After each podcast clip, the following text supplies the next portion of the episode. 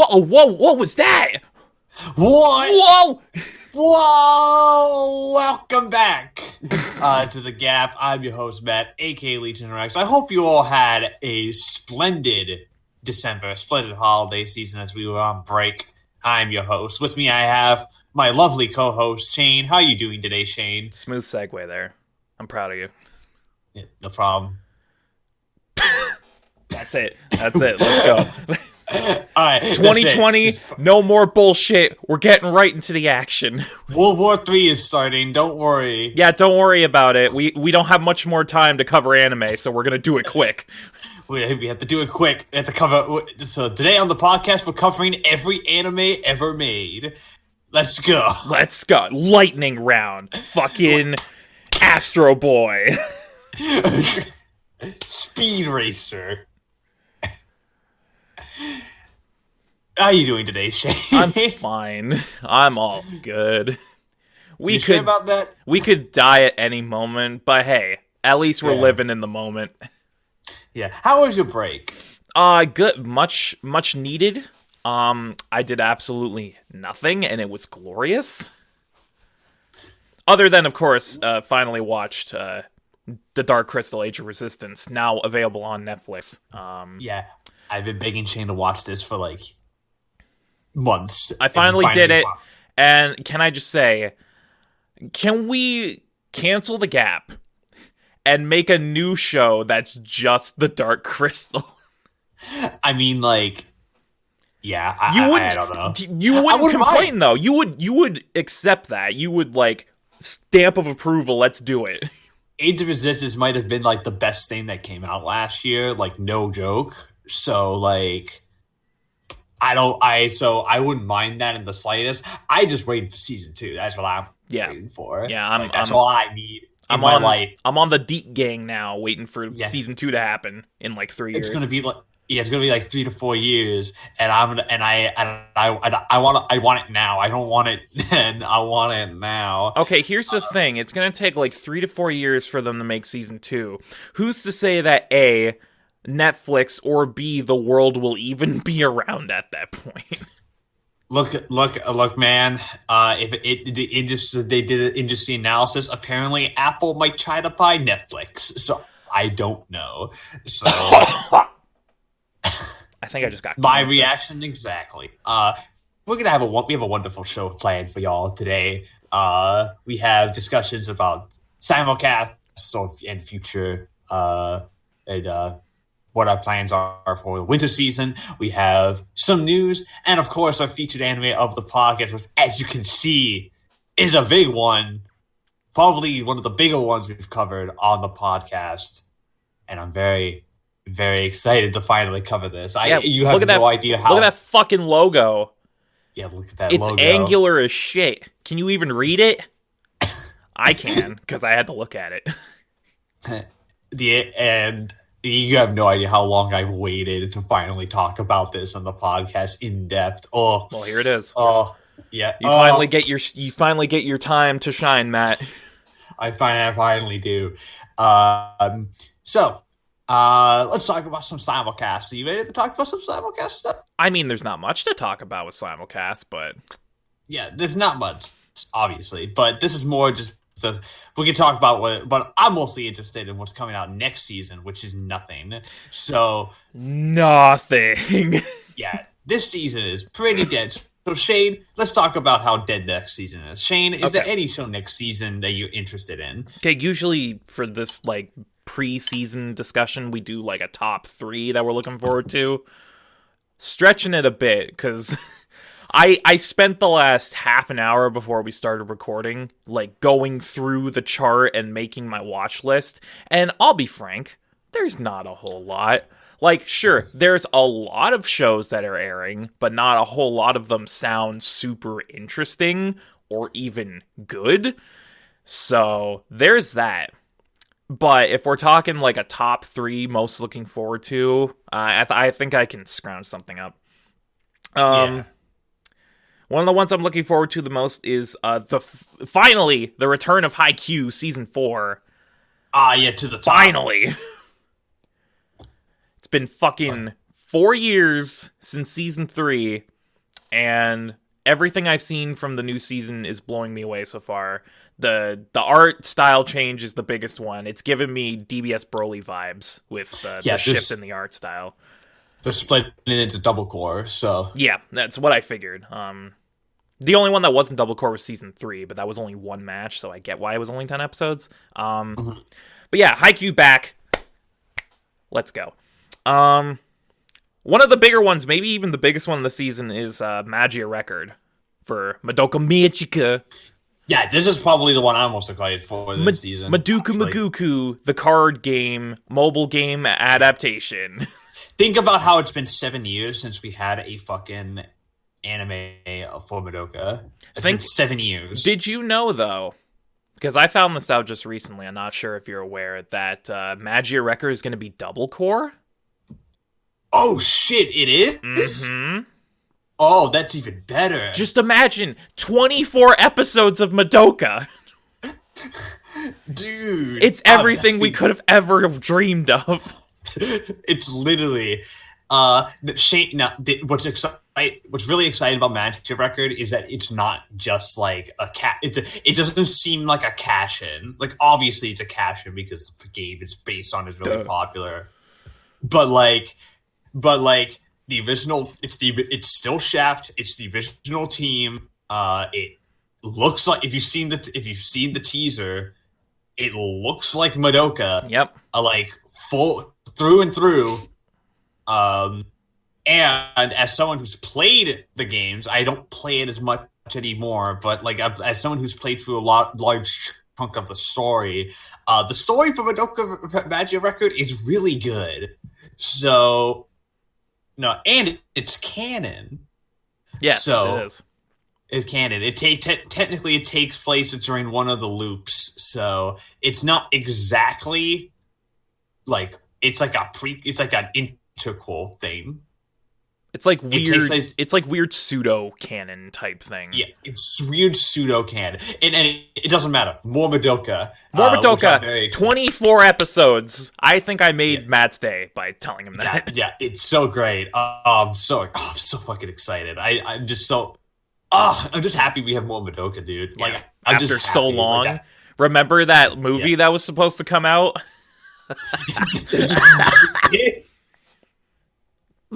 Never Okay. On moving on, my third show that I'm looking forward to is uh, one that I think is going to fly under a lot of people's radars because, of course, it will. Uh, it's the new anime from Masaki Yuasa, Keep Your Hands Off Eizouken.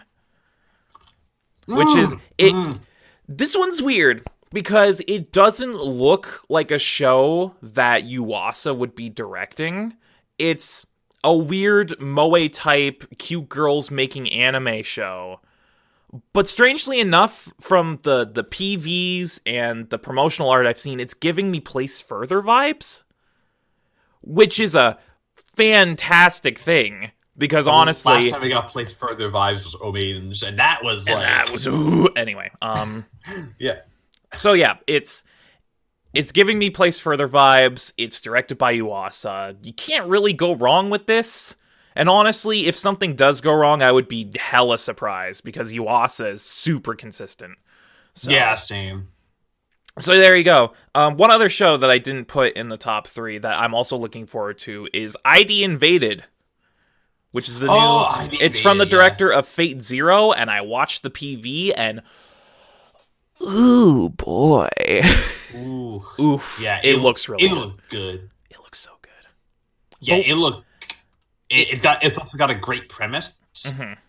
So But what what shows are you looking forward to in the winter 2020 anime season, Matthew? I mean, yeah. Obviously, I'm looking forward to all those. I'm also looking forward to Plunder, which is a new, which is a uh, I don't know, which is a kind of an action. It was just like this action, uh, action shonen about like uh, uh people dominate basically uh that they've already pre-screened. They screened at the first couple of episodes, and apparently it ain't bad. Apparently it's pretty good. So I'm interested, and uh, this is one that uh Funimation picked up a while back, like Yeah. very early on. I can Like, I wanna- confirm it'll be same day dub. So yeah.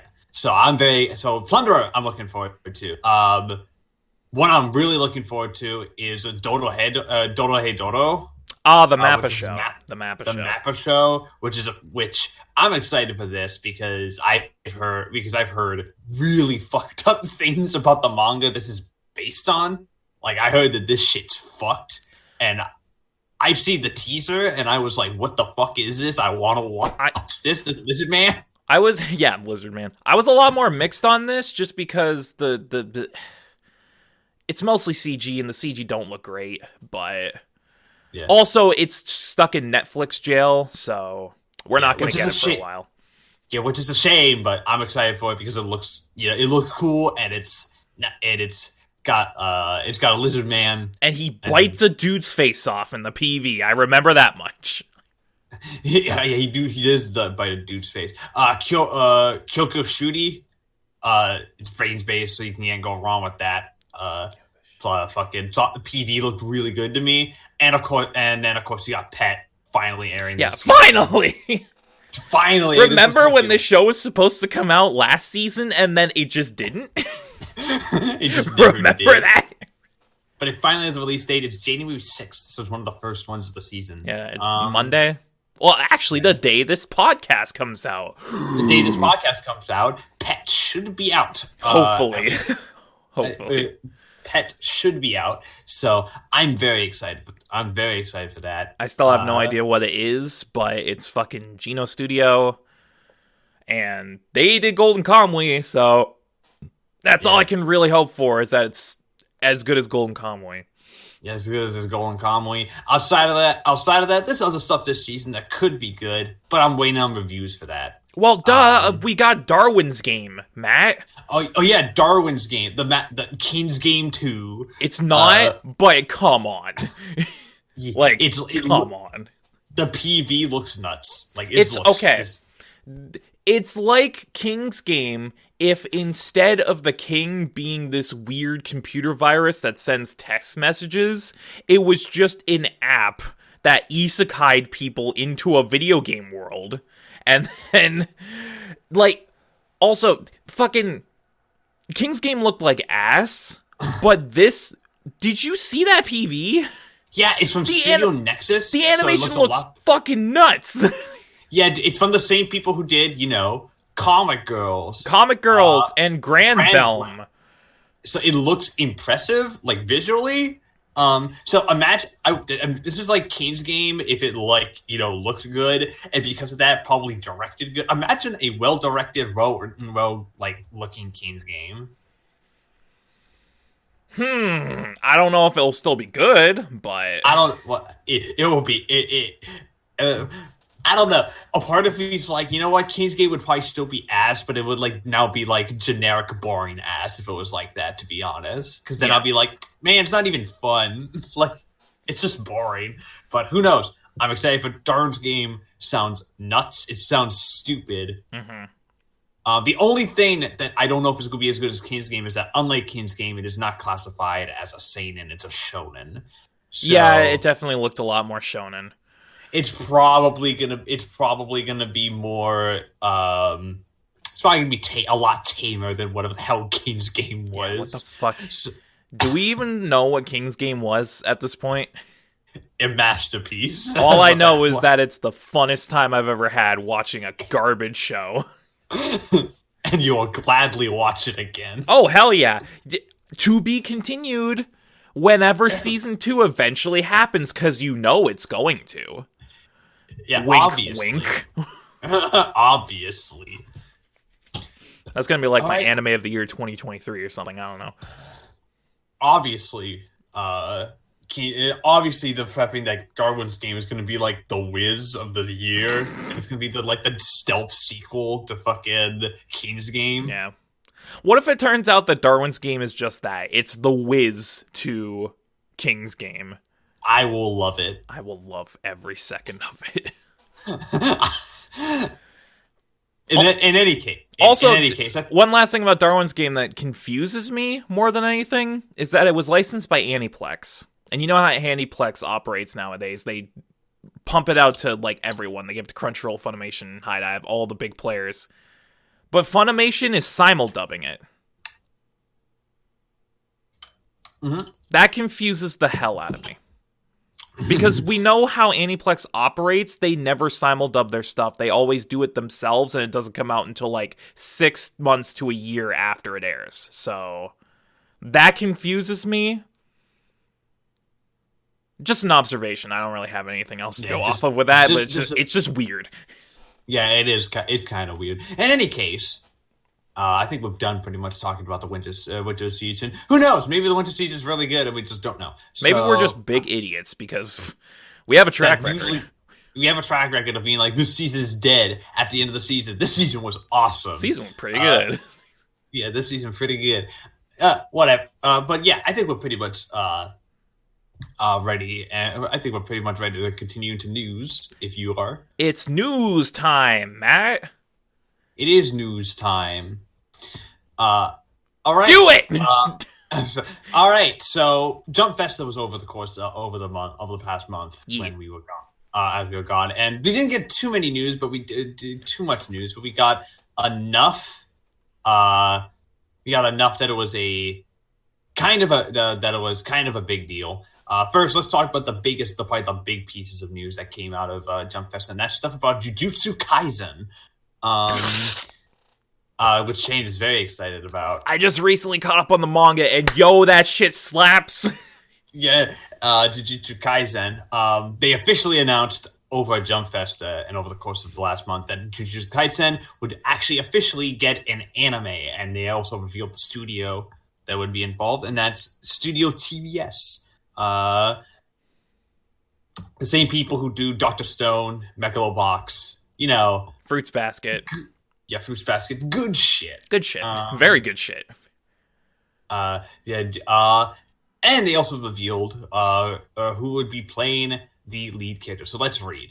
Uh, stage presentation at the Jump Festa 20, uh, 20 event on Sunday revealed that voice actor Yuichi Nakamura would voice Satoru Gojo in the television anime adaptation of Gege, uh, uh, Gege's Ak- uh, Akutami's Jujutsu Kaisen manga. Uh, the official website for the manga later revealed a teaser visual for the anime on Sunday, which looks lit as hell. If you've not seen the teaser visual, go check it out. Uh, it's literally a guy about to eat a finger. It's du- dude eating a gnarly ass finger. Which hey, that's Uh, what the series is about, I guess. Yeah. Uh, and the series is about. Uh, here's what the, they how they describe the manga. For some strange reason, Yuji Itadori, despite saying athleticism, would just have hang, rather hang out with the occult club. However, he soon finds out that the occult is as real as uh, real as it gets when his fellow club members are attacked. Meanwhile, the mysterious Megumi Fushiguro is tracking down a special curse, uh, curse special grade curse object, and his search leads him to Itadori. Without giving it too much away, this series is basically Parasyte meets Blue Exorcist meets My Hero Academia. It's Bleach, meets Bleach. It's it's something. It's, It's- nuts. fucking radical. It's radical. For some, uh, to give you some perspective, the the uh, uh, the voice of Satoru, uh, uh, Satoru, um, his name is uh, uh, yeah Oyuchi Nakamura. He's been in. You know, he is best known as the voice of Tomoya from Clannad. Uh, So he so he's been in the. In, he's also Gray from Fairy Tail. Mm. Uh, and he uh, he's Greed from Fullmetal Alchemist Brotherhood. Ooh. Uh, uh, he uh, uh, he's also he uh, he's Reinhardt from fucking uh, ReZero. Uh, remember, yeah, remember him? Yeah. Yeah, remember him? Uh, he uh, you know, he's licenseless rider from One Punch Man. Oh, for fuck's Uh, sake. yeah. Fucking Mumen Rider in the house with a curse, special grade curse object. It was a special great curse object. So yeah, he's been in the industry for a while. He's good of of uh, Satoru. Uh, Dude, I- Gojo Sensei is the best character in the manga. He's cool, he's brash, he can kick anyone's ass, and he's a fucking film nerd. he's a fucking film nerd. Literally, Yo, this- okay. It's it's so dumb, but it, it it made my day. There's a point where they're like, "Hey Yuji, you have to get your curse powers in check." Okay, uh, train me, Gojo Sensei. All right, here, watch movies. Literally, his training is watching movies so that he can keep his emotions in check to further his spiritual powers. It's fucking God, I love it. It's stupid. Imagine, imagine being having a powerful demon inside of you, and your goal is that you need to watch like fucking The Matrix or some shit, and you're like, You need to watch like, Die yeah. Hard. I'm pretty sure one of the movies he gives him to watch is Die Hard. I'm not joking. Like, read fucking Jujutsu Kaisen. It's so good. Yeah, So dude, stupid. it, it's it, it's nuts. It's absolutely insane, and I'm happy it's getting an anime. It's probably gonna be. Hopefully, it's this year. Also, one of Um, the one of the students is a panda. Next news story, Matt. Name it Panda. His name's literally Panda. Speaking of more Shonen Jump stuff, we find uh uh Shonen Jump stuff. One of the one of the Shonen Jump manga that has that has a dedicated fan base but has never really jumped out of the mainstream is a little manga by the name of World Trigger. Mm, Uh, yeah. hmm World Trigger. There was previously there was previously an anime for World Trigger that lasted around 70, 70 80 episodes, but ended up uh, ending after that length. However, Toei announced at the Jump Festa 20 event on Saturday that Daisuke uh, Ash- uh, Ashihara's World Trigger manga is coming back.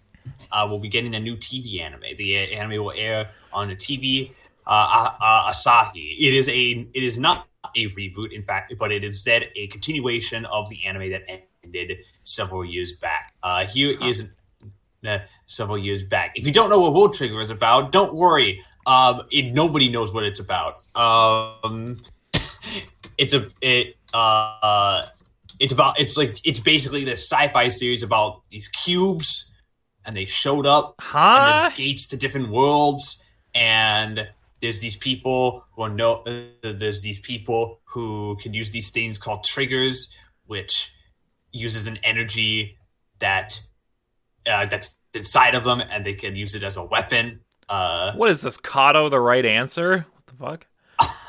i don't know maybe Also, Toei?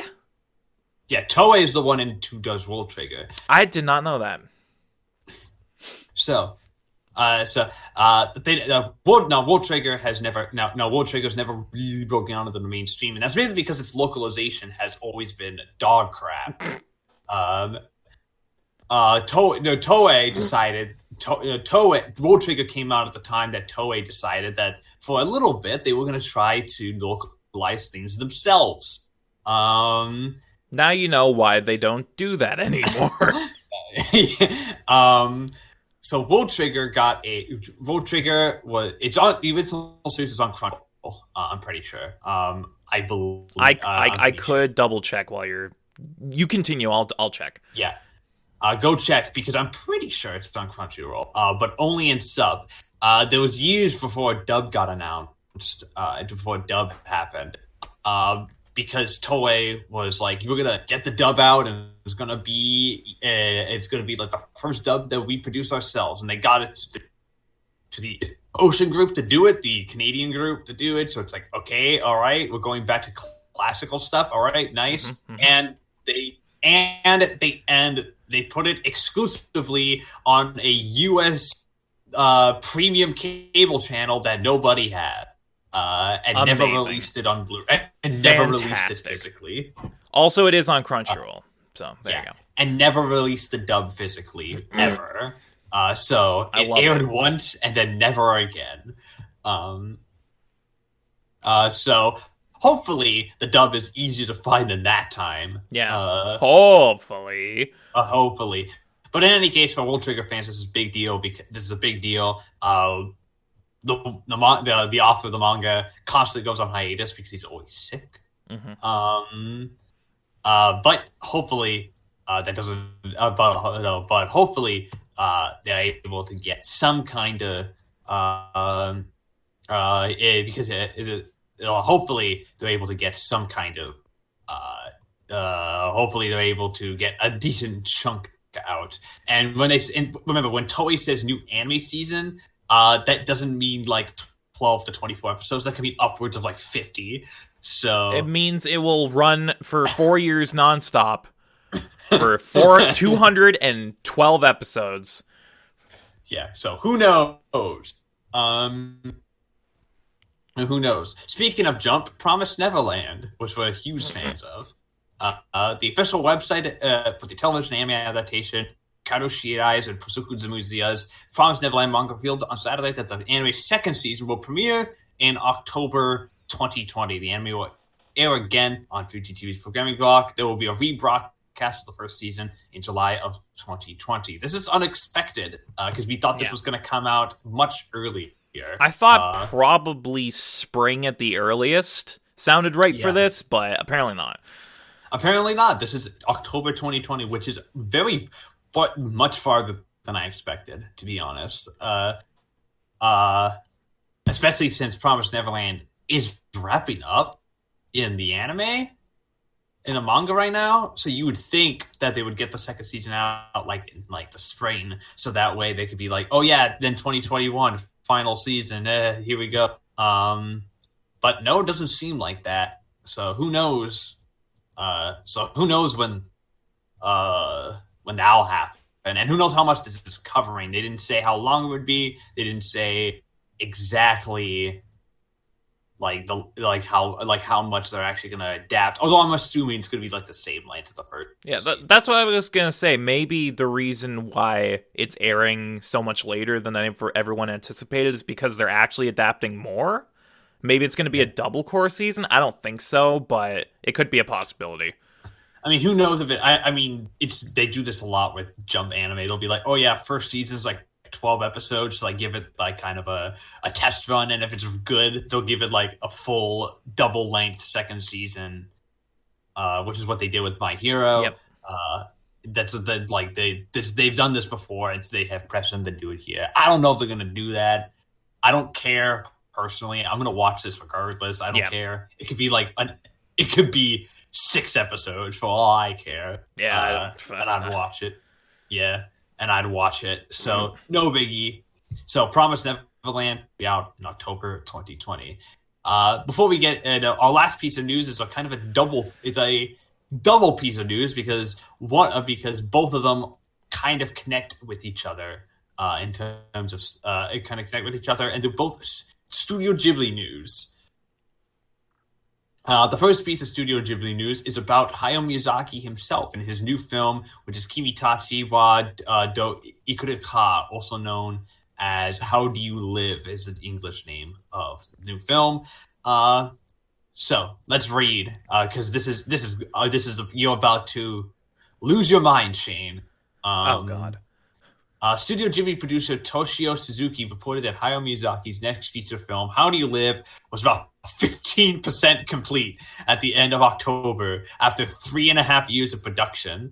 Uh, uh, because uh, I just because uh, because just listen to this. Uh, Miyazaki is animating the entire film by himself. Dude, Mi- Miyazaki, calm down. Do you know how old you are? Our Suzuki Cool your explained that jets. Miyaza- Suzuki explained that Miyazaki in the past would be able to direct seven to ten minutes of animation per month, and they had scheduled for five minutes of animation per month, about one hour per year on Kimitachi Do uh, on How Do You Live. However, Miyazaki is not directing about one animated of animation per month. Uh, Miyazaki emphasized to Sato that he really didn't that he that he really did want to retire after completing Wind Rises in 2013, but the 78 year old director added that he just couldn't help but return back to animating, meaning that he meaning that this man just doesn't want to stop working. Um, yeah, joke's on you, bitches. I never plan to retire. I'm doing this till I fucking die. Suzuki has stated in a uh, Bungei Shunju magazine essay published in March, and Miyazaki is working on How Do You Live without a deadline to complete it. Suzuki said, with the production of this new film, we're experimenting with no established deadline. I'm looking forward to how it comes through in the work. Suzuki indicated that Studio Ghibli's works normally have set production schedules. In an earlier television special revealed that the film project that revealed the film project, Miyazaki presented a proposed schedule for finishing the film by 2019, but obviously that did not happen at, at all. Hmm.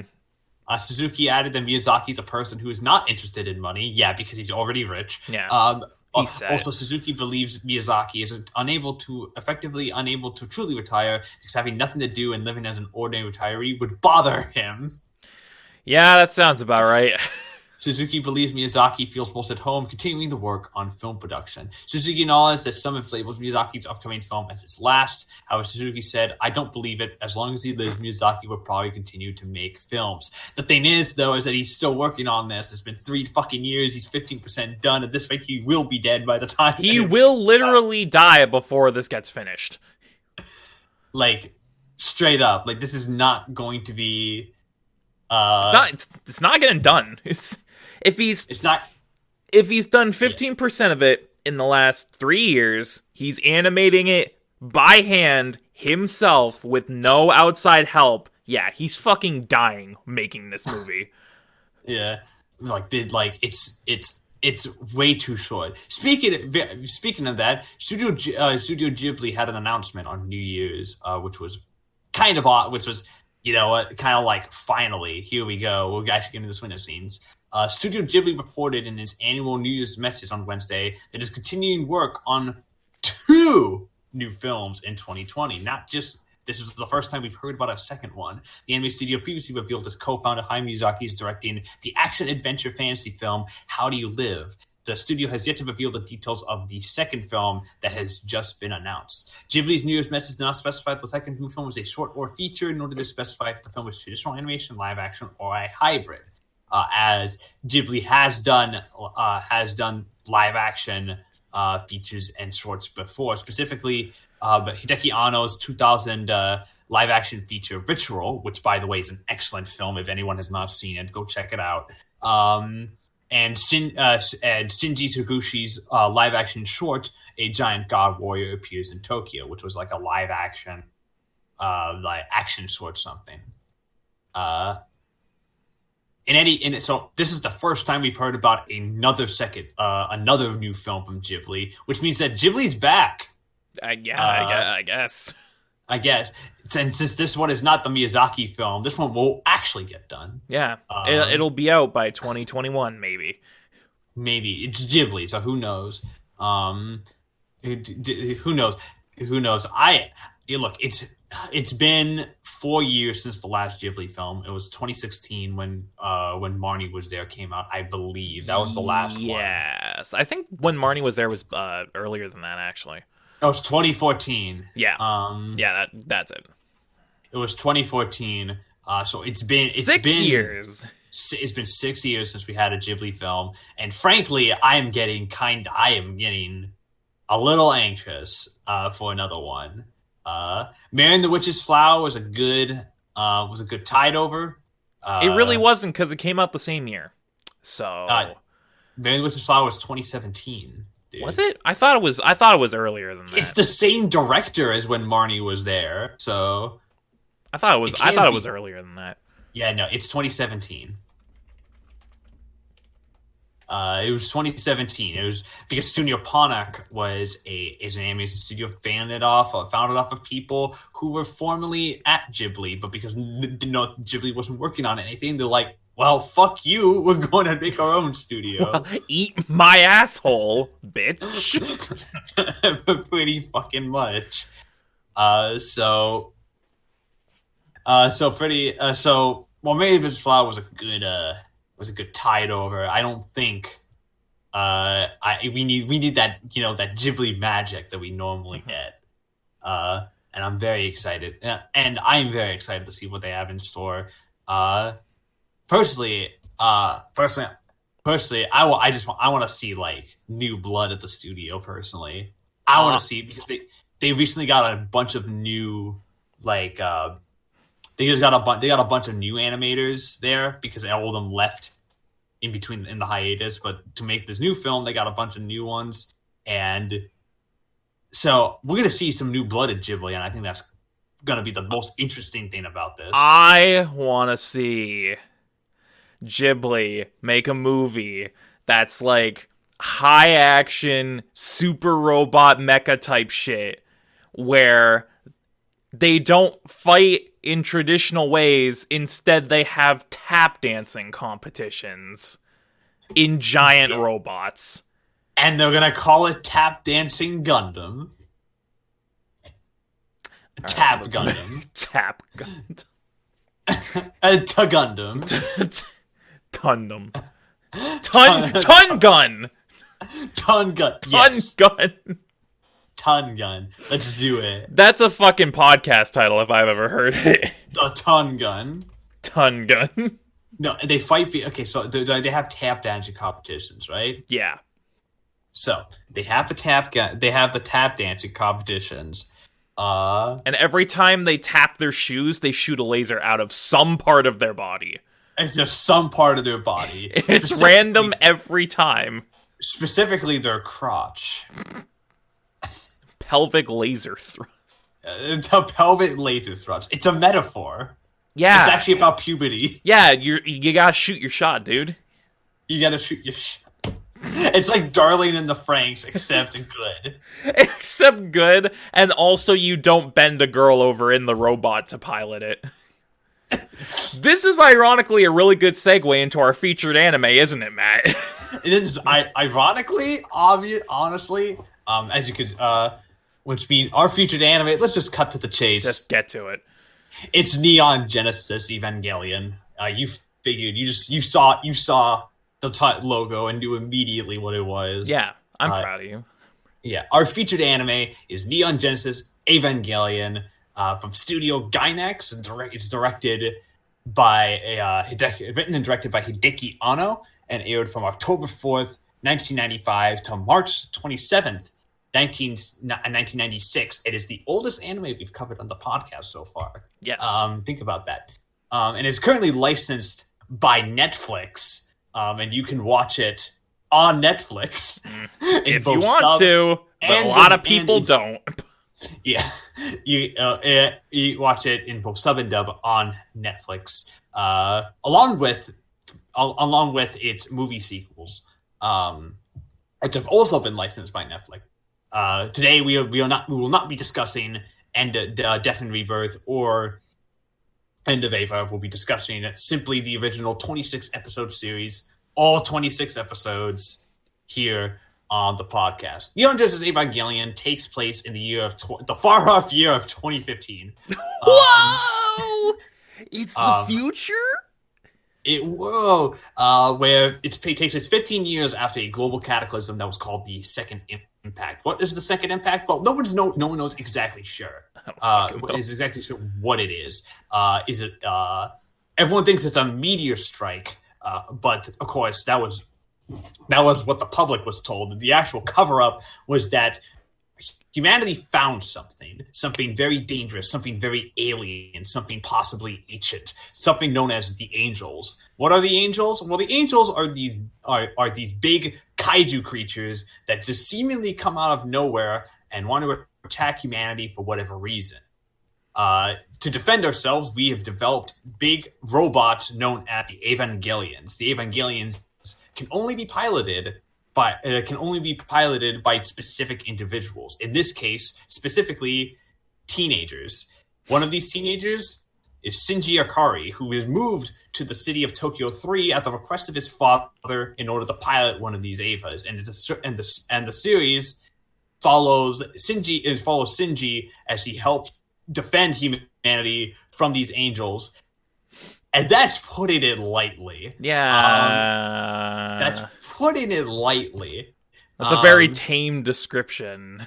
I, th- I, I you, you know, there's a very tame description, but I think there's uh, that with Eva. I think it's you. I think we need to be tame in order to not truly go into detail on what this show actually is. Okay, I'm very interested because Shane Watt finished the show like two weeks ago, and he is and he has kept his opinion from me for two weeks, and it's been eating away on my soul. So. I'm sorry. so, Shane, I can finally ask you, what did you think of Neon Genesis Evangelion? This is an this is an interesting one because this is my first time ever watching Eva for You the watched first all time. 26, right? I watched all 26. I did not skip Yeah. the last two. Um, Okay, good. Yeah. First time, completely blind, other than a few key details. Uh, for the first half, I was enjoying it quite a bit.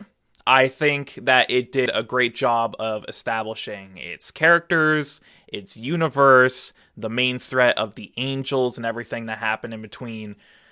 But for that first half, those first 13, I wasn't truly seeing the masterpiece that everyone claims the show to be.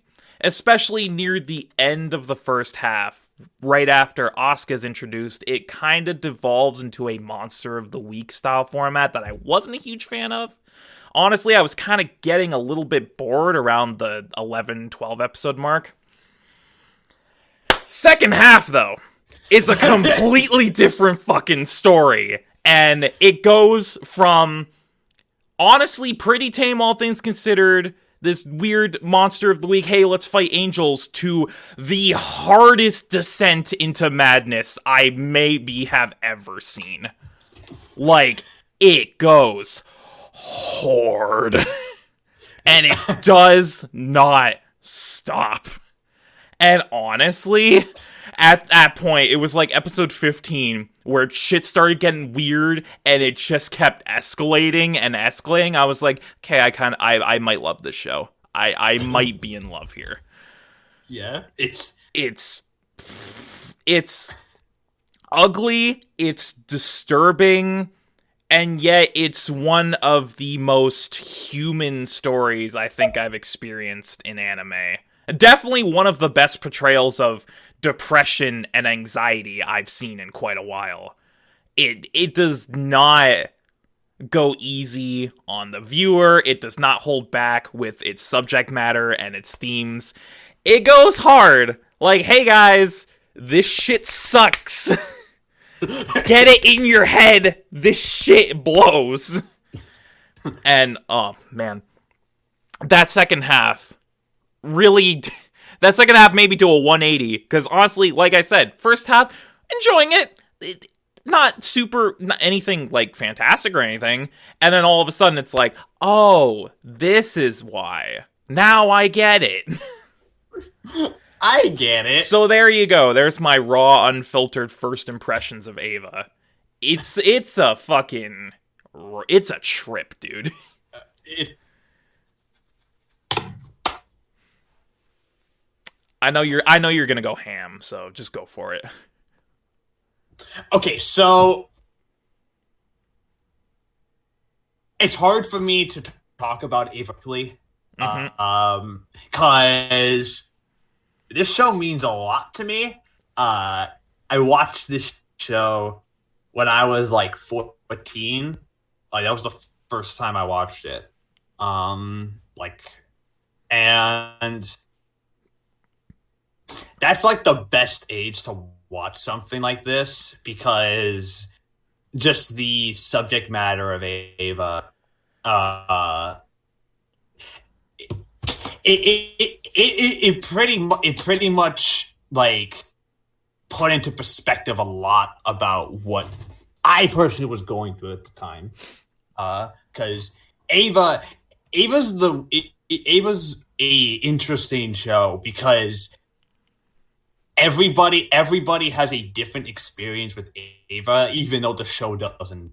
Uh, and that's I think what's fascinating about it is that if you is that if everybody finds something different in the show to latch onto, just via its themes and whatever. I'm just gonna come on and say it. I personally think Eva's probably the, in terms of sheer just technical quality and just directing, it might be the best anime ever made um or at least the very least it's up there.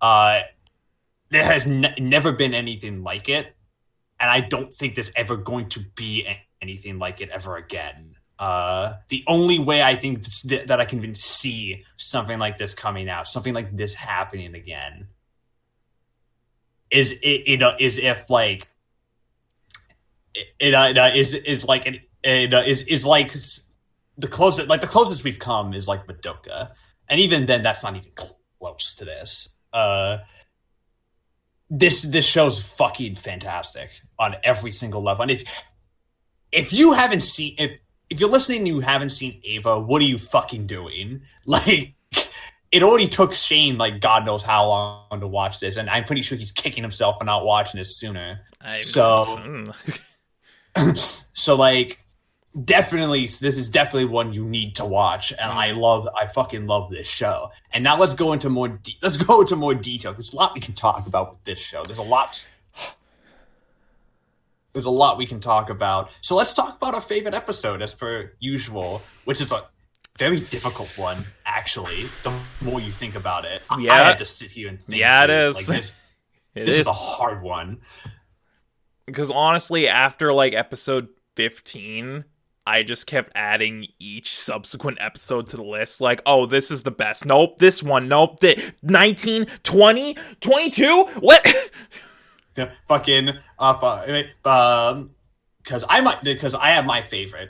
Um I don't know about yours, but let's let's talk about yours first. What is your favorite? um, I don't.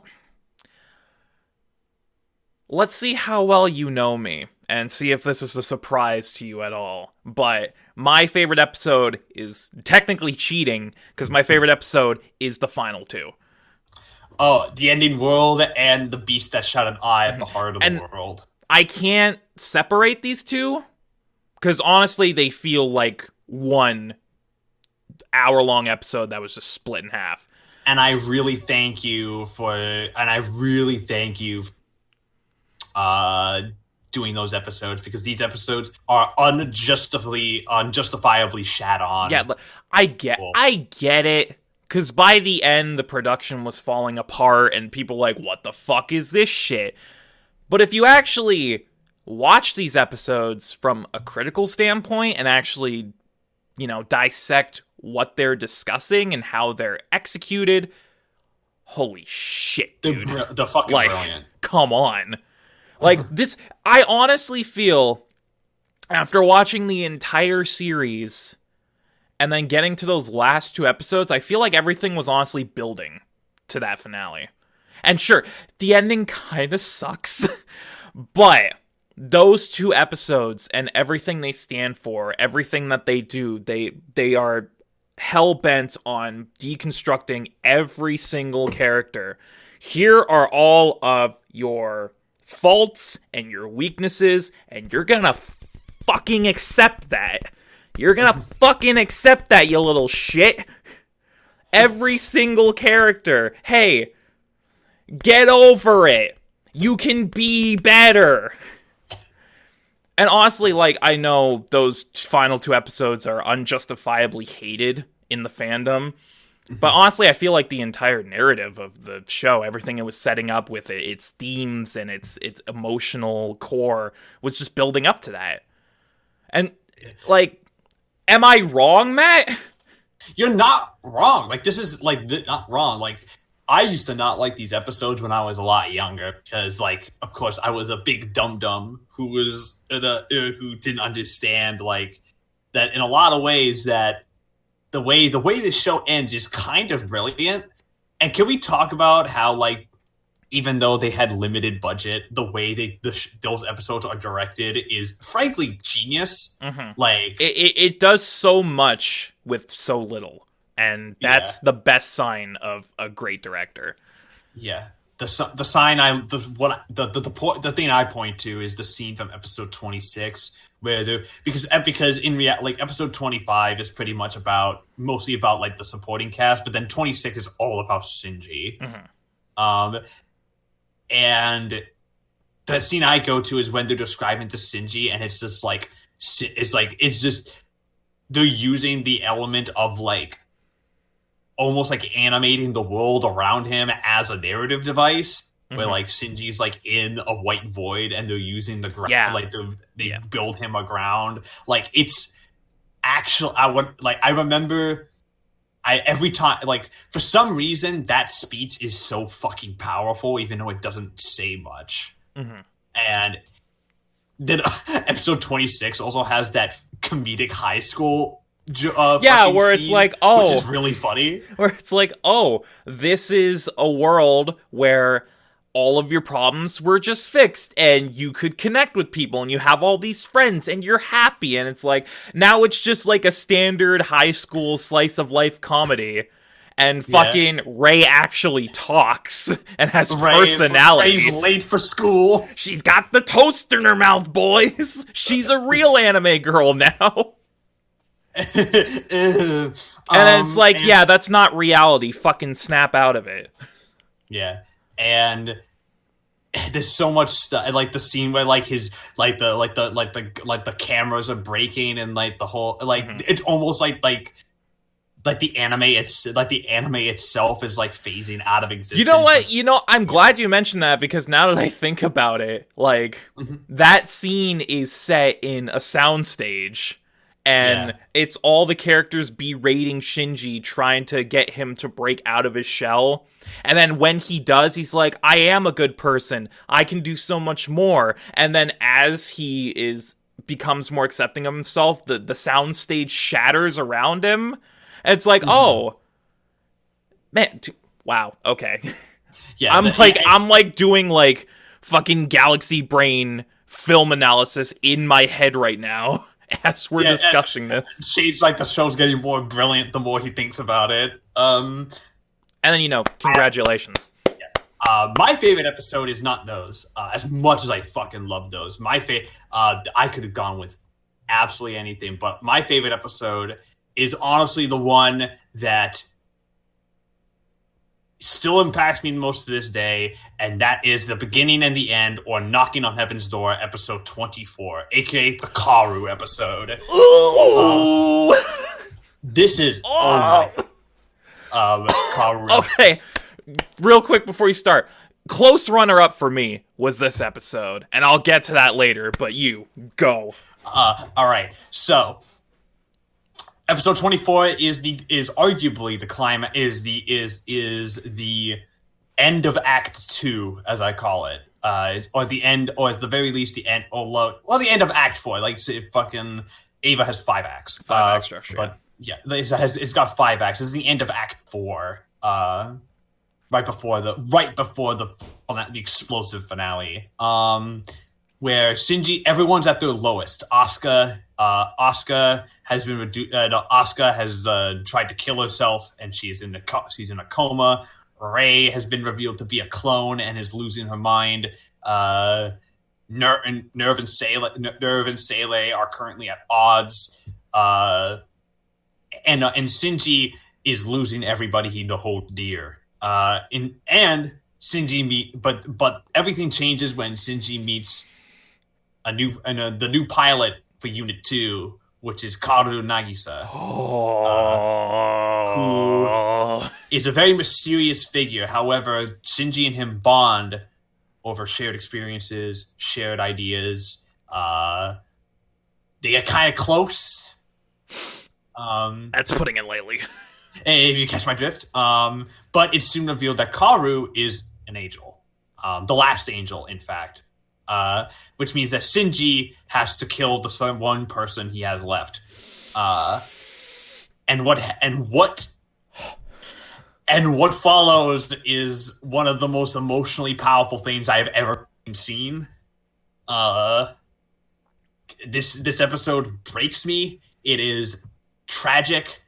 It is hard to watch. It's horrific.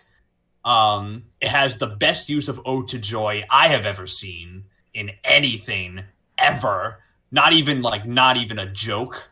Like fucking the absolute greatest use of that piece of music in the history in the in the history of media. It's gorgeously animated. The shot work is amazing. This show, the, the, I'll get into like the, the use of the cinematography in the show in a 2nd mm-hmm. whole, but also like in this episode in particular, it's amazing. Um, and it's got one of my favorite shots in all of anime. It's the, it's the shot of Unit One holding Kaworu. Kaworu, yeah, because it's so it's such a simple shot, but it says so much. Like, okay, um, people, I I'm gonna intervene here. People shit on the the back half of the show a lot, especially when it comes to things like this. Like the shot of Unit 1 holding Kaworu, the elevator scene, things like that, because they're like, oh, well, we know where the budget didn't go. Like, fuck you, okay? Just fuck off. Like, that shot of Unit 1 holding Kaworu says so much without doing literally anything. Like it traps the viewer in Shinji's mindset as he's de- like an internal struggle. Should I kill him? Should I not? What do I do? Like you're forced into that situation with Shinji because of the framing. Like right, there's Matt? so much there's so much going there's so much going on. You just see and you can see and like I always put this too like there's, there's a constant motif that the Eva Unit 1 is a beast, that it's like this horrifying monstrosity. But when it's looking, when it when it's holding Kaworu, you almost feel bad for the thing. Like there, there's like this, like the you like you look, you like you look at Unit One, and you just can't help but think it's like this is a pitiful fucking creature. Mhm. Like it, and oh god, I love this episode. I just fucking love this episode. You can go ahead now and talk about it because wanted to bring it up and talk about how much you love this episode too. So Uh, like I like I said, this was a close runner up for me because like third last episode out of nowhere completely changes the game, turns everything on its head. Like everything you thought you knew about Eva up until this point, yeah, no, we're throwing all that shit out. It's completely different now. yeah, And, like the shot work, the like you said, the use of the the musical score "Ode to Joy," the introduction of Kaworu. I'm not gonna talk about it right now, but did, did you not expect Kaworu to be this late in the game? Because that's literally like because that's the one thing that everyone tells me after they watch Eva is like I did not expect Kaworu to be like this late and this it's like only only one episode. He has like ten minutes of screen time max. He's barely in the show, but his impact is like insane. literally once I got to the second half, I was like, I wonder where Kaworu is. And then we got to like episode 20, and I was like, where, where, where the, am I? Is he not even, is he end of Eva? Is he not in the, sh- no? And then episode 24, he just shows up, and I was like, oh, okay. And he's only there for the single episode, and then he's dead, gone. I'm like, what the fuck? What the fuck?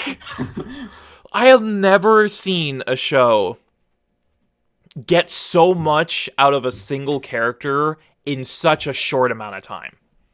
Like, Kaworu is a game changer. And he's only there for fucking 10, 15 minutes. It's fuck. Ah! Okay. I'm, I'm, I'm done. I'm done. Ugh, fuck. and like oh my god like fucking and that's not going into like there's so many other episodes in this show i could have gone with to be completely honest with you because there's a lot more like Episode 15, episode 18, really, lies and silence yeah the episode where shinji and Asuka make the make out make out for no reason yeah. other than they can.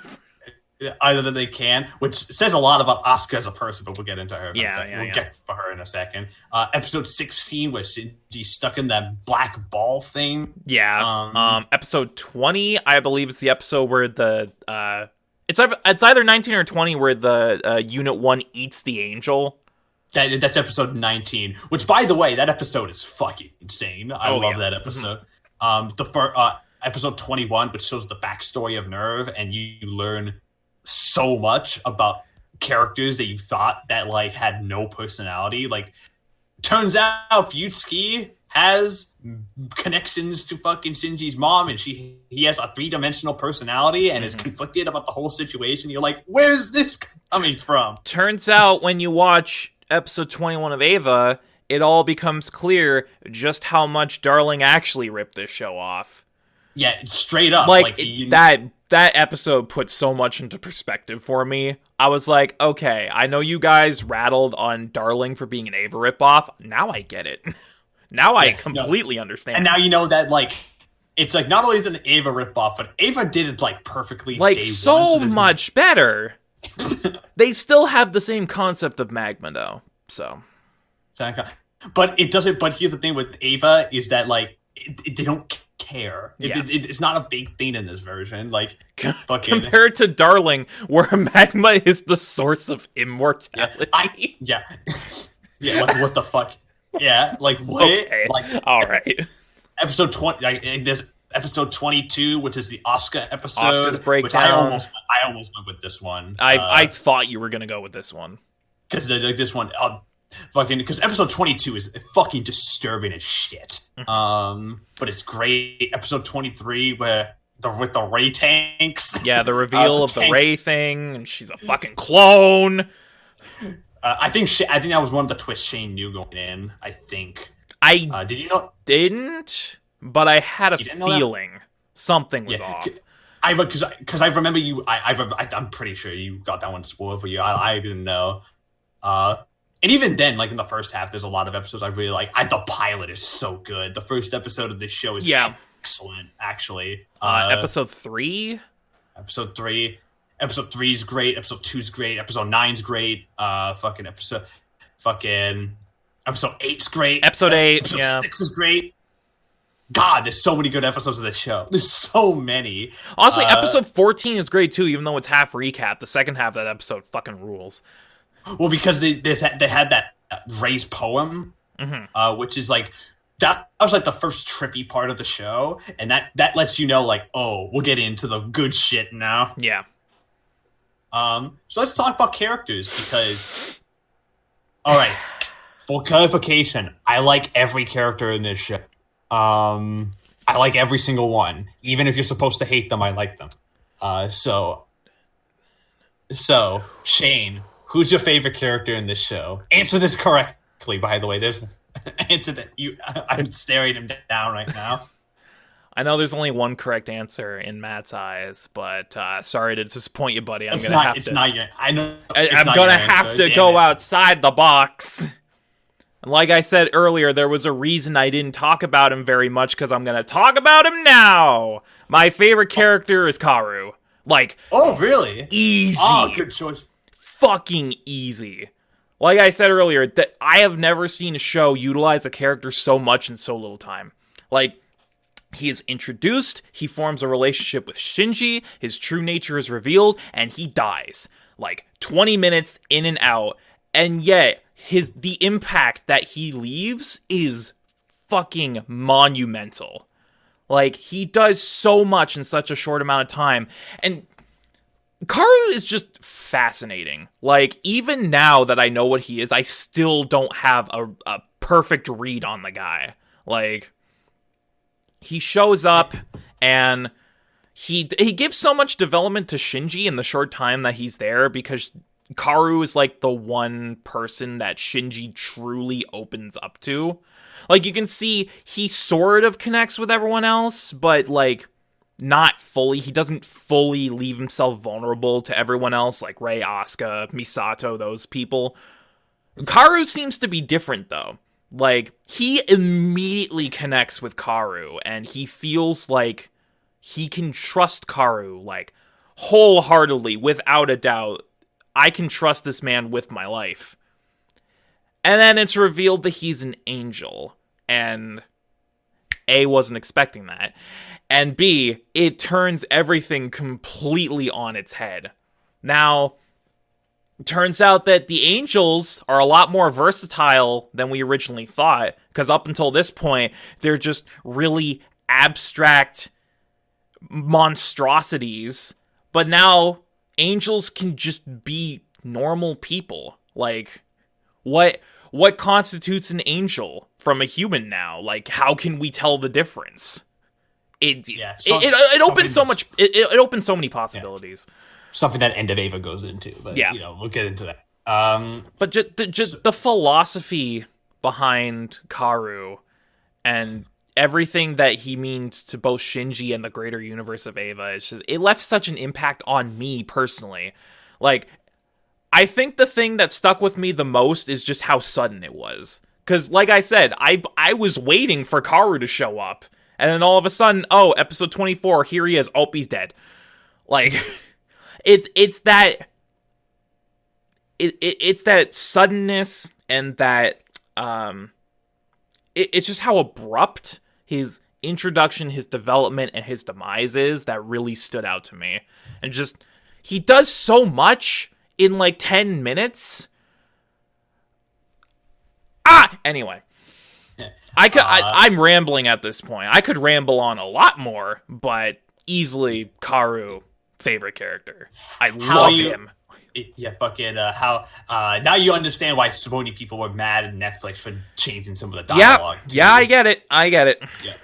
Cut- yeah. But but um, Matt, did you know that Shinji is worthy of his grace? Oh yeah, he- yeah, he's worthy of his grace, dude. It means Uh, he likes him as, as a friend, Yeah, just and they're- not they're just, any deeper meaning.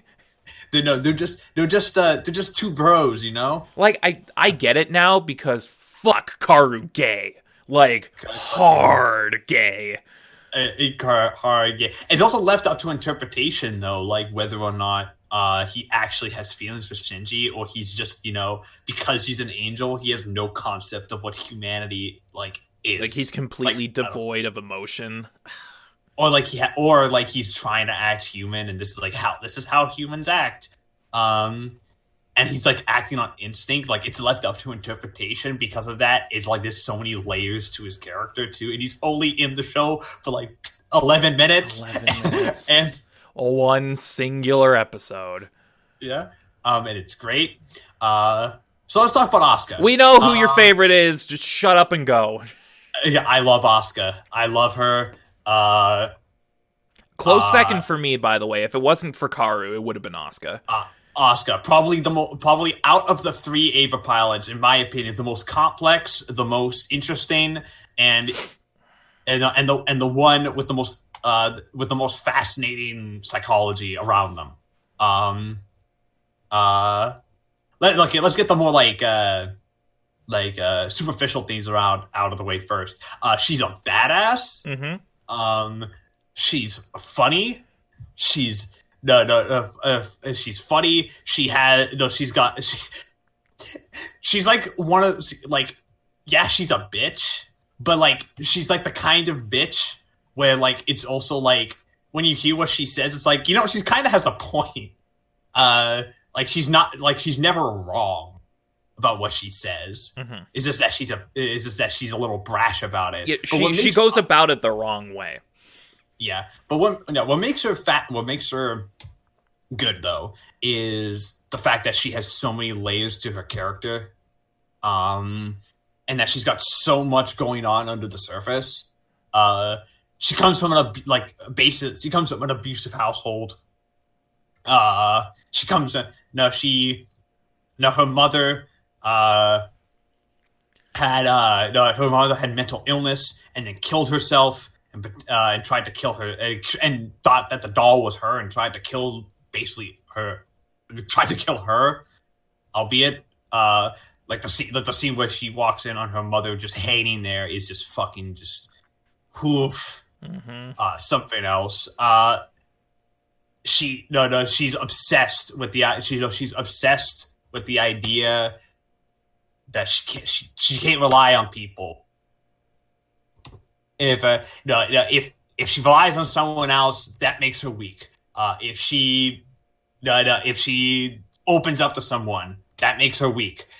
She has to keep us shut herself off. She has to purposely she has to be a bitch because then nobody will like her and she won't have to worry about anybody. When in reality Asuka is someone who can't help but give a shit throughout the entire show it's very clear that Asuka cares very deeply about everybody else around her, but she it's she's scared of that. Uh, and her arc of the show is learning to deal is learning to deal with that. Does she learn to deal with that? Left ambiguous. Uh, it's left ambiguous onto whether or not she actually learns to deal with that. Uh, and Eva has a more clear answer.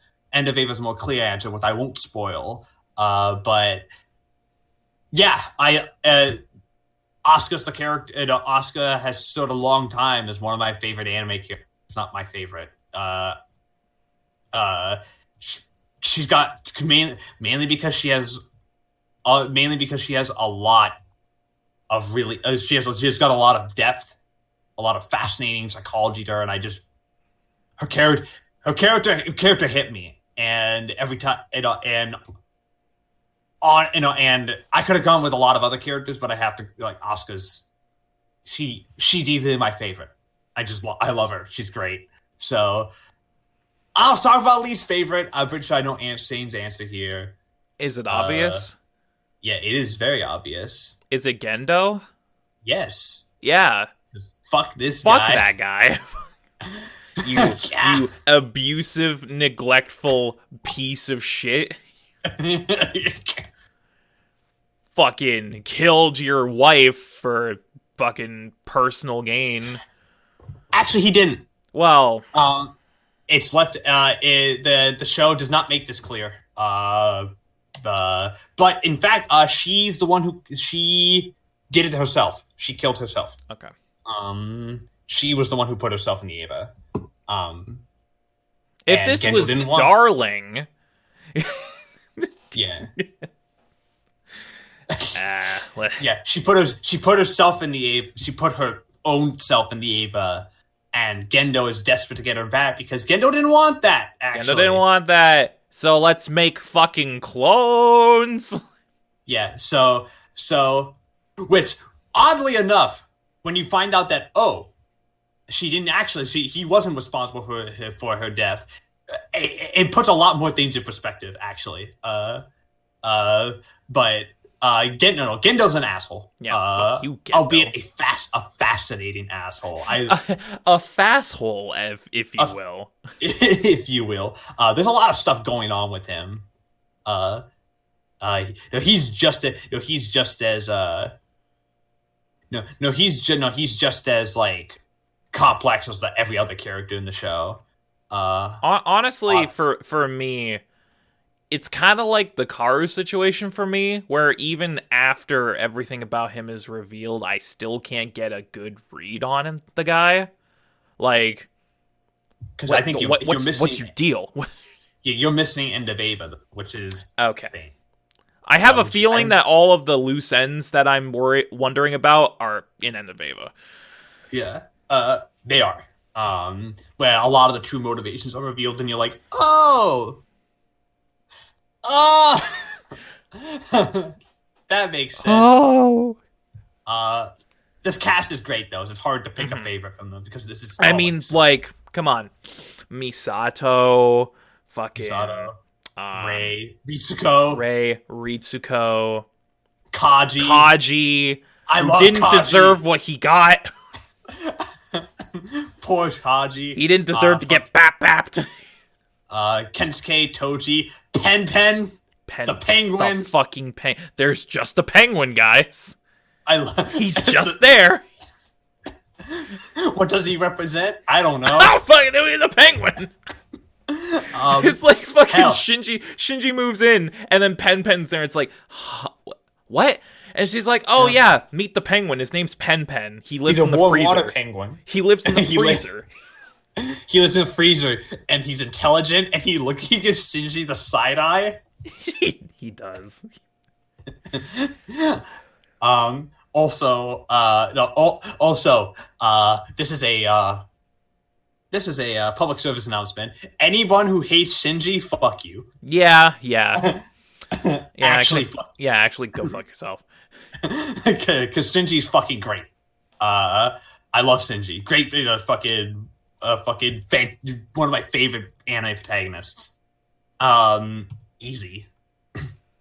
Uh, so let's talk about so let's talk about other stuff in the show. Let's talk about the animation of this show, which people unjustly shit on, shit on because this show is actually really well animated. It is. Uh, uh, it it actually holds up. It's very very great to look, amazing to look at. The action scenes in this show are fucking fantastic. I mean, you what look- else do you expect from Gainax, right? Yeah, what do you expect from Gainax, especially from 1995? Yeah, like Uh, peak Gainax.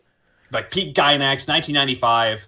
Um, where this was all hand drawn by. Yeah, it was all uh, so, traditional like, cell animation. So cell animation, and it looks stunning. Like it looks absolutely stunning. Uh, let's talk about the scale of this show too, because this show does scale really well. Uh, this show is fucking huge. like it's, it feels big. it Like- feels big, but it's not actually that big. Yeah, which is interesting. Like, Like it it's- it conveys mainly in one city. like it conveys a grander scale through a much more down to earth type feel. Yeah. Like it, it it feels like this big like galaxy spanning event, like all the angels, all extraterrestrial beings. It's not really that big. For the most part, it's confined to like one city in Japan, and that's it. It's like one city, a couple of characters, and a lot Like- of the the The main cast is like maybe six people, and that's Yeah. basically it. And everyone and else just kind of comes and goes as they please. yeah, it's it's. I mean, I say it's big because the way the show the show is shot is it's Yeah. made to look huge.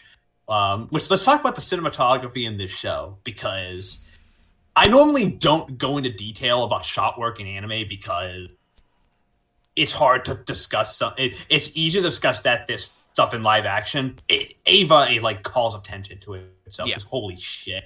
Oh my! It holy puts- it puts- shit. a lot of focus on specific shots and frames and angles and there's a lot of meaning behind each and every one of those that it's trying to convey. And i think it conveys it pretty damn well. Uh like every the, the, the, the shot work in this is gorgeous. I absolutely there's some shots i love like the, the shot from the first episode that always gets me is when shinji's riding up the escalator with Ritsuko and misato and you just see that hand of the Eva background like about gr- almost like it's about to grab shinji. Uh like that shot is fucking incredible like it's like there's so much and like one of- there's another like blanket of misses shot with this great of the three Eva pilots standing in front of their uh respective Avas. That's like really quick. I think it's like episode twelve or like eleven. yeah i yeah i know exactly what you're talking about i stood up at that one and i was like oh that's a pretty good shot Yeah, like there's some really great shots here. Like, and then obviously looks- obviously there's the big ones like the unit 1 holding Kaworu the elevator scene um a lot of Yeah. stuff in the last two episodes too in terms of shot work yeah, shot work. Uh, the uh, the scene where uh, the the scene where Ari, uh, Arael, uh, which is this, which is the uh, the the angel that is like floating above Earth for for no reason other than it's just chilling. It's just Um, chilling in orbit, dude, and they gotta shoot it down with a laser cannon. it's just shooting down. Um, the shot where like it like beams down onto Asuka is just a great shot because it's like it's so sm- you see how insignificant that everyone is compared to what's actually going on. Mhm. Uh, let's talk about the angels for a second too, because you know what I find fascinating is that the angels don't actually do anything until humans attack them. Yeah, They're just kind of chilling. they're just kind of like, "Hey guys, what's up? You want to go grab a couple brewskis?" And then they're like, "Angel identified, prepare to battle." Yeah, got, got Pattern Blue. if I can, fucking the angels aren't actually doing anything. There's only like a couple of it who are actively like antagonistic, yeah, uh, and and like none of them actually. They're only antagonistic, and a lot. So most of them are only antagonistic because humanity's like we're gonna attack them. Uh, and because of that, they like retaliate. You know, like you know anyone else Yeah. would justifiable. justify. Like like the one that probes Asuka. It's not trying to do anything. It's just literally trying to figure out. It's literally just trying to understand humanity. It's just big chilling up in the atmosphere. yeah, It's not doing anything. it just so happens that it has a negative effect on our psyche in the process. Yeah, it just happens. And then there's that one angel that looks like a DNA strand. Mm-hmm. Um, the one that, the, the, the- or my favorite, the dodecahedron of death. Uh, uh, the fucking. Ima- imagine living in that city and seeing like that fucking thing, like the dodecahedron or whatever, the octahedron or whatever the hell it is, just floating. It's just floating, dude. imagine seeing that thing I, I would would, just be, be like- I would be moving out and finding a new place. I'll be like, I, I, I am out of here. how ma- how many more years do I got on my lease? Three? Yeah, sorry, I'm leaving. like, I'm out of here. I'm sorry. Uh, Bye. Bye. and like, uh, like I love the, like the angels in this are fucking. I love the designs of them. They're fucking great. Speaking of angels, hey Matt, what's the deal with Adam? Uh, do you not know? Well, I do, but I'm you know f- pushing discussion further. Uh, Adam. Adam is the first angel. Um, and uh, Adam is the Adam is the uh, a, you know is the uh, angel that Gendo eats and is now part of him. Um, uh, that's why he had the fucked up hand in episode twenty four because he uh, absorbed Adam. Uh, Adam, uh, and, and then there's also Lilith, which is the one on the cro- which is you know the famous one on the cross. Yeah. Um, that we like to believe is Adam, but actually isn't Adam. It's Yes. actually Lilith. Um, The one that had the spear of Longinus in it. yeah, uh, the field of Longinus. I don't think fuck they pronounced it dub. Yeah. In the older one, it was pronounced Longinus. Um, no. Yeah, they called it the the the lance of Longinus instead of this the spear of Longine. Um, that's how it's actually that's how it's actually pronounced. I get it. It's a fucking weird word. So like, uh, fucking, and fucking. Is there anything in particular you want to talk about outside of that, or is there anything? Honestly, I think we uh, I think everything we've already discussed is pretty much what I wanted to get out. Like a lot of the stuff with the direction and the framing and stuff like that. I think I think we covered pretty well. Yeah, the the OP is great. San Goku.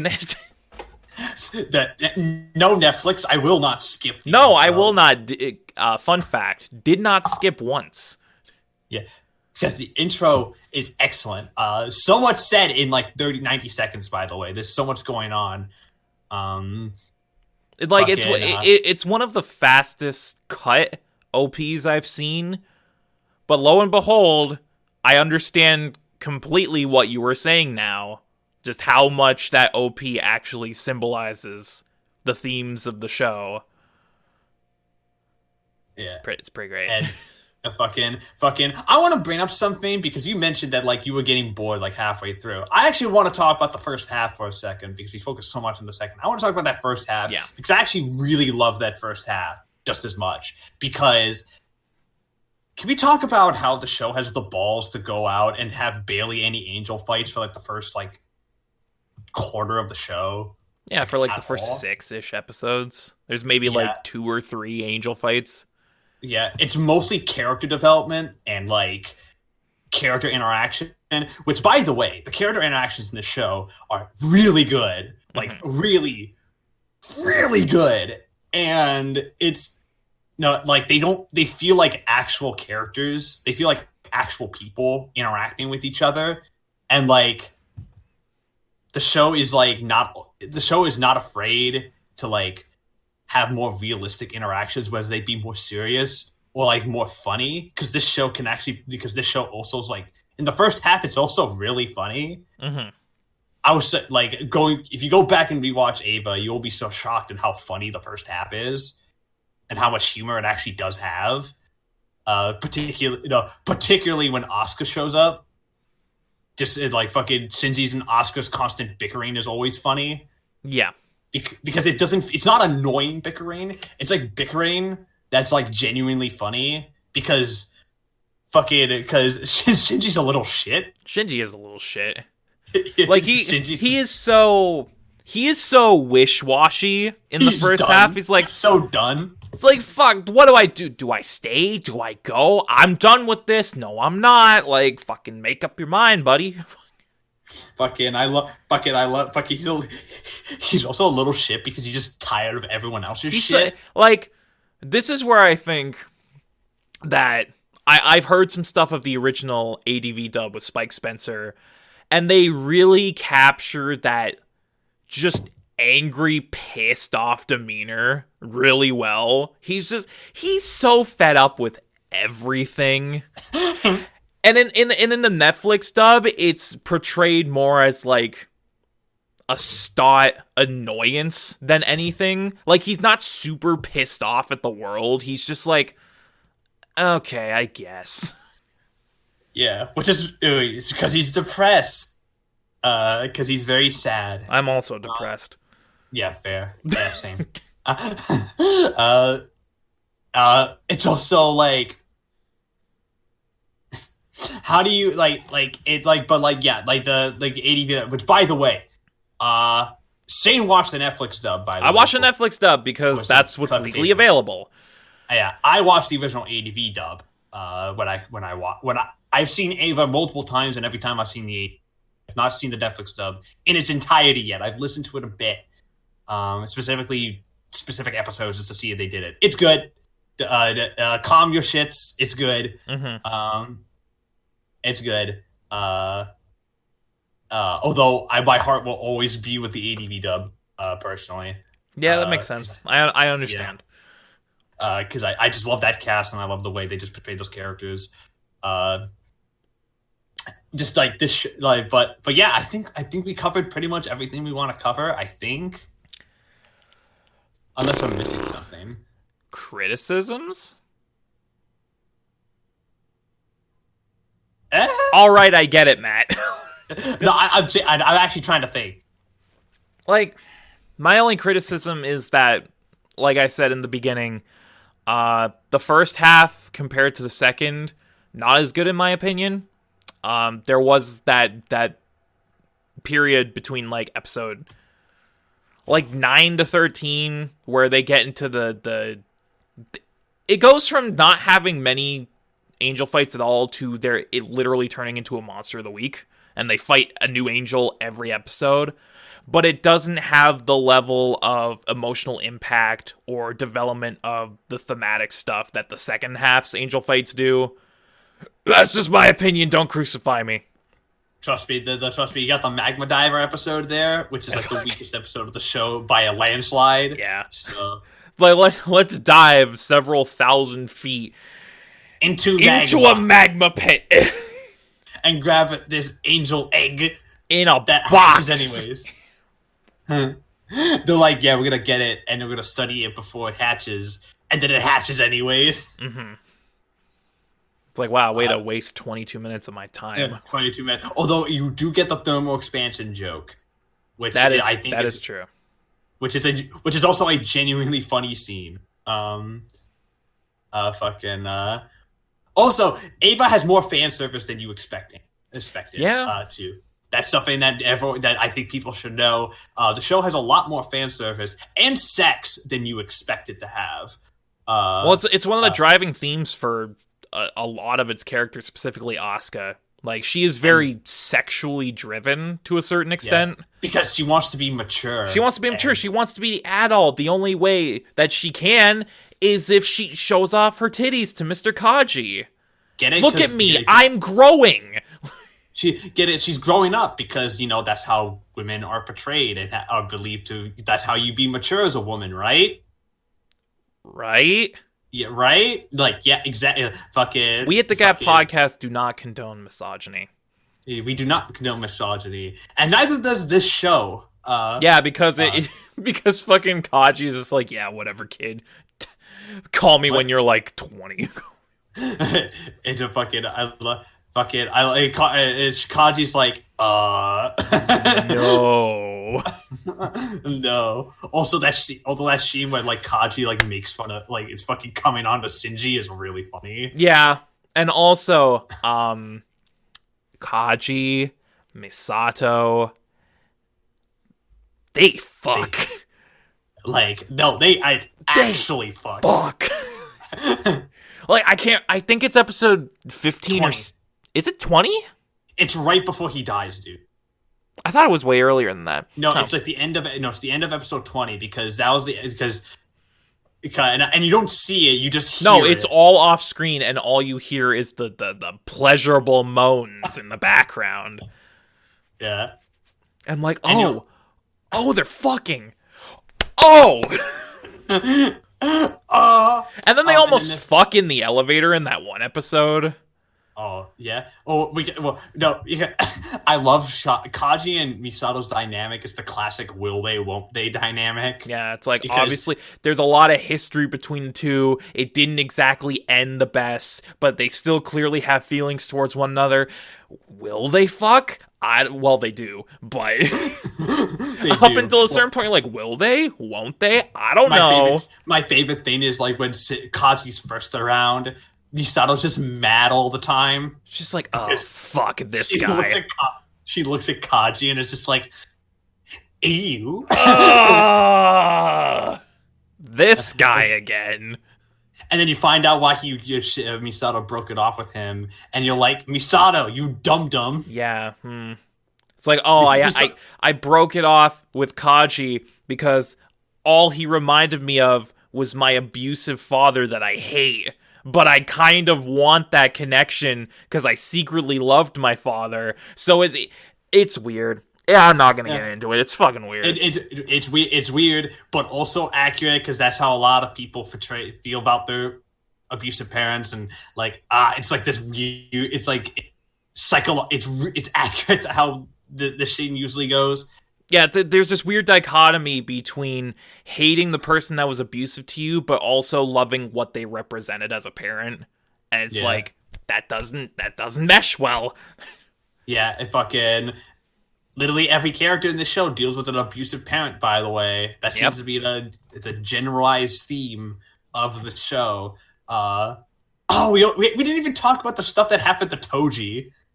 Fucking, Uh, fucking Toji, am I right? Oh, poor Toji. Voiced by John uh, Yong Bosch in the Netflix dub, by the way. Yeah, yeah, he does a great job. Um, and uh, like like poor hit fucking that scene where Shinji has to watch fucking Toji get fucked Mm-hmm. is like s- d- disturbing as hell. Also, I'm gonna say this right now. Uh, hardest read I've ever had in an anime was calling Toji as the as the new Eva pilot. Because okay, Yeah. there was a point where they were like, "Oh, have you heard? Have you heard about the the fourth child? Uh, Eva Unit Three from the U.S. is coming." And then it's like, "Oh, I haven't heard much about that. What's going on with that?" And they're like, "Oh, they they got a new pilot for the new Eva unit. So exciting!" And then they're like, "Oh, uh, has anyone seen?" Has anyone seen Kensuke anywhere? And they're like, "Oh, he's not here today." I was like, That's how they. It's a bait and switch because they they perfectly set it up where Kensuke is going to be the new pilot, but it's not. It's actually Toji. they but then they represent it visually too because when they because when Misato's talking about the next pilot, it will cut to Toji playing his basketball game and he's missing Yeah. every single shot, and it says so much. It says so much more than just that. It says so much more than just uh fucking just if they set come out and said it. Yeah, and they Uh. like they build up to it through like multiple episodes. They never flat out say it until they are pulling him out of the wreckage. Yeah, which by the way, in the manga, which is done in the manga version, which is done by the character designer of Eva. Uh, so it's like a pseudo, it's like a alternate retelling, like it's the same events but different. Uh, Toji actually dies in that. I honestly was expecting him to die. I'm glad he did. I think in the original but- cut, he, in the original drafts, he died, but I think they I mean, changed it. for he might have reason. he might as well have died because after he gets destroyed by the angel Oh no, Mhm. wait, it was it was it was unit 1. My bad. After he gets destroyed, he basically out of the show. So he might as well have died. Yeah, he was gonna get killed off, but I don't. For whatever reason, they ch- changed it. I uh whatever. Like- and, and I, we can also talk about like the, like that like that scene's bloody as hell. Oh, yeah. Like, Mhm. it's like the show gets brutal and Oh yeah, it does. it gets violent. It gets disgusting. Disturbing. Uh, uh, fucking, uh, and there's there's so like there's some like the like the first like the scene you like the first scene you know that's going to get fucked is in episode 16 where he's just punching out of the angel and the blood starts pouring out and you're like oh Yep. okay yeah here we go this Oh, is it, this it- is it's this kind of show now. yeah um, and just the, the the rain of blood. Um, like there's just fucking so much like like that that shot by the way of the of Eva of Unit One standing in the rain of blood is just such a good shot. hmm Uh, uh, or him or anything with Unit One is just usually a good shot, like him walking away from the uh, explosion. Yeah, I yeah I remember that one. It's just such a good shot. Or when you see his eye for the first time, yeah, and the sound just cuts out, and you hear just the screams. hmm Uh, a fucking Or when he when you know one's eating the angel, and then it's like a wide shot of him standing over the corpse of the angel as he just like. That's exactly what he Which by- sounds like. I voiced that by- part. Uh, which, by the way, um, in each version of Eva, uh, the uh, uh, the I, I the unit unit one berserk mode is voiced by a different uh person. It's actually like a voice actor. Mhm. Um, in the um, in the Japanese version, it's voiced by the uh, voice uh, is voiced by Megumi Hayashibara, which is Rei's voice actress, which makes sense when you hit learn about the connection between the Evas and his and Shinji's mother, Mhm. uh, which lets you know quite a bit about what the Evas actually are. Uh, uh, fucking and but in the dubs, I believe um, I believe they are voiced by uh, uh, da, da, da, uh the voice uh because I'm trying to find shit. I, I'm just trying. I'm trying to uh trying to figure this out. Uh, da, da, da, da. Uh, the voice uh, in the in the the voice at least in the uh, ADV and the and the uh, and the rebuild version and the rebuilds uh, they're voiced by the people who the ADR directors. Um, uh, so like Mike McFarland is the voice of fucking the Eva Unit One in fucking in um in rebuild. So just imagine Mike McFarland like screaming. That's fucking just just cut that clip out and redub it with a clip of Buggy just screaming at the top of his lungs. ah! the buggy ball.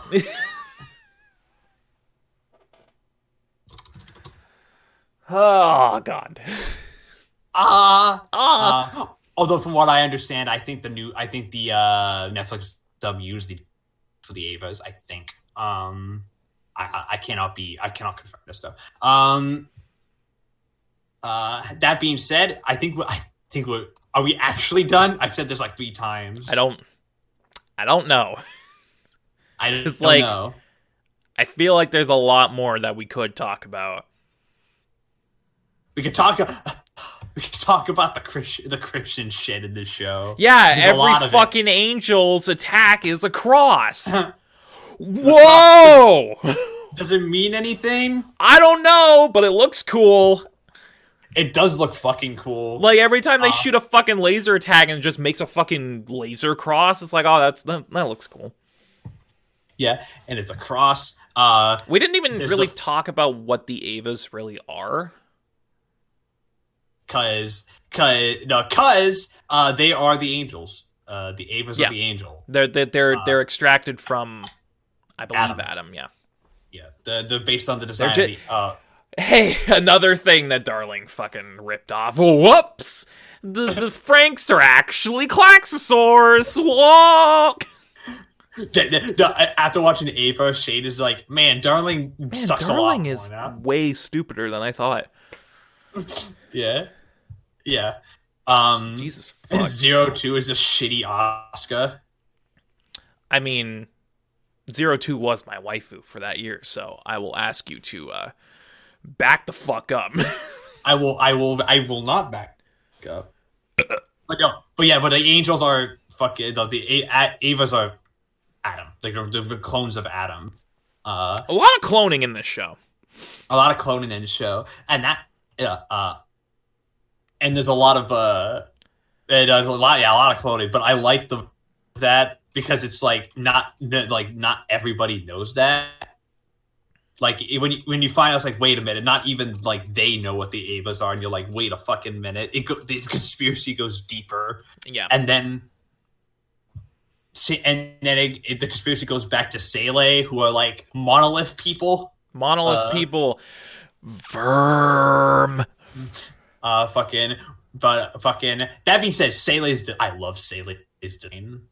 Like Yeah. when they show up, it's just like, oh, it very, it's very 2001. Yeah. Yeah, Um, I was thinking the same thing actually. Yeah. Uh, and no, and I and I just love when I, I just love the design because there's so there's like a threatening presence about them, something very alien, even though they are human technically. hmm Um, and uh, They're more so alien as in they are unknown for the most part. Yeah. they're, they're unknowable, and I think that's kind of the point. Mhm. Uh, like what are their mo- what's like like what are their motives? We can never really know, but whatever their motives are, it, they're not good. Um. Uh, like it gets more exp- again more explanation in End of Eight. End of Eva. Um. Uh. now available uh, on Netflix. now available on Netflix. Uh, that being said, uh, the, the, the, that uh, that uh, that being said, this is a question I'm going to ask you. Do you think the show did have a satisfying ending, as it stands, without End of Eva? I'm very mixed on that because the ending that we did get without putting End of Eva into the equation, it feels a little too good to be true. Like, obviously, those last two episodes, while I did say they are my favorite, 26, it's just kind of abruptly cut. And then Shinji works through all of his trauma and all of his uh, weaknesses, and he's like, "Oh, I can live for myself and be a better person, and I, I, I, I can grow closer." And then, you know, congratulations, credits roll. It feels a little too abrupt to be truly satisfying, but at the same time, the message that it represents is satisfying to see, especially you know taking into account Shinji's arc building up to that point. Like you wanted to see him break out of his shell and realize that he can be better. I just think it's a little too abrupt to be truly satisfying. That's why I'm mixed on it. Yeah, yeah. That being said, I, when you said too good to be true, I was like, that seems to be like the that's the best way to go at it because Yeah. without getting into detail, End of Eva is a very different movie. Um, it's a very different ending.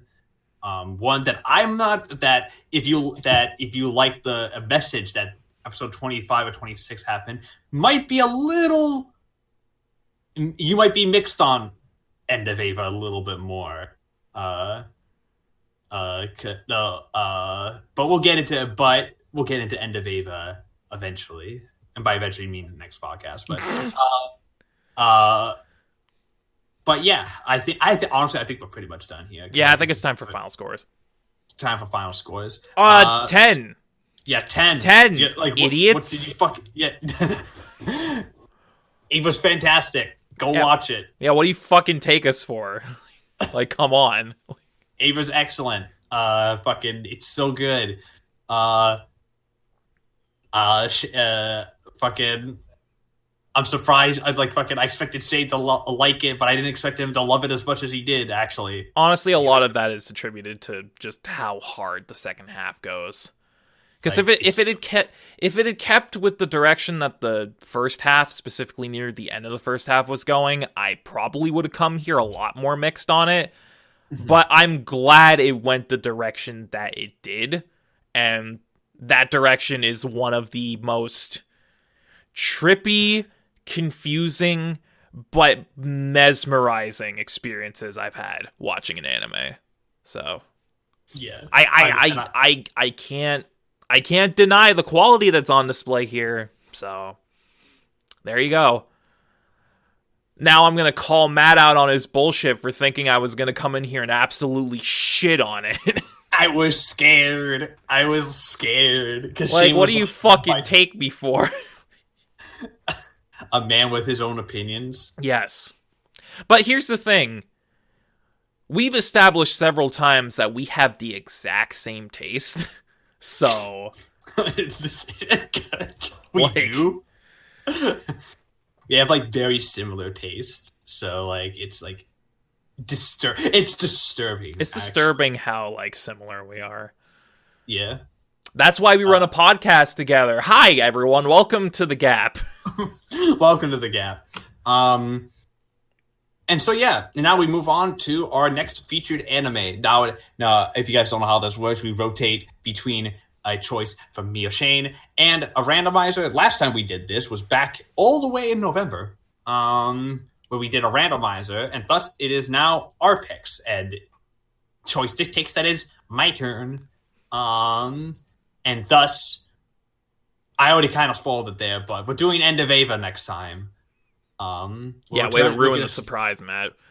Yeah. Um, well, yeah, we're doing End of Eva next time. We're gonna we're staying on um, staying on Eva, Uh because uh, End of Eva deserves its own episode Mhm. for a variety of reasons.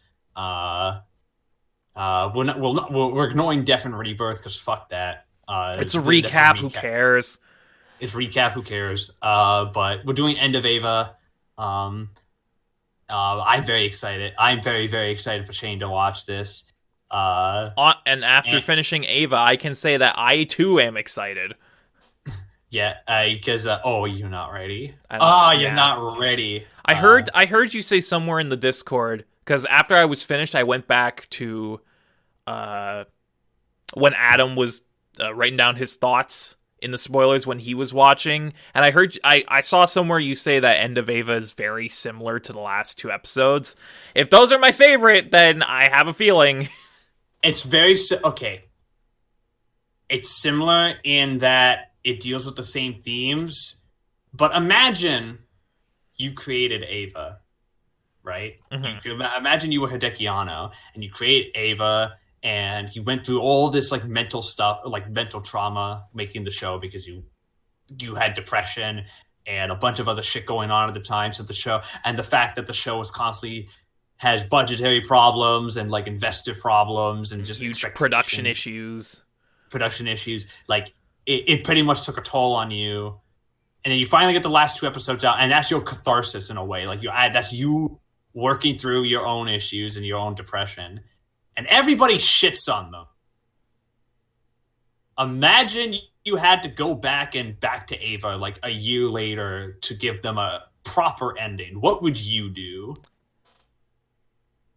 That's end of Eva Okay.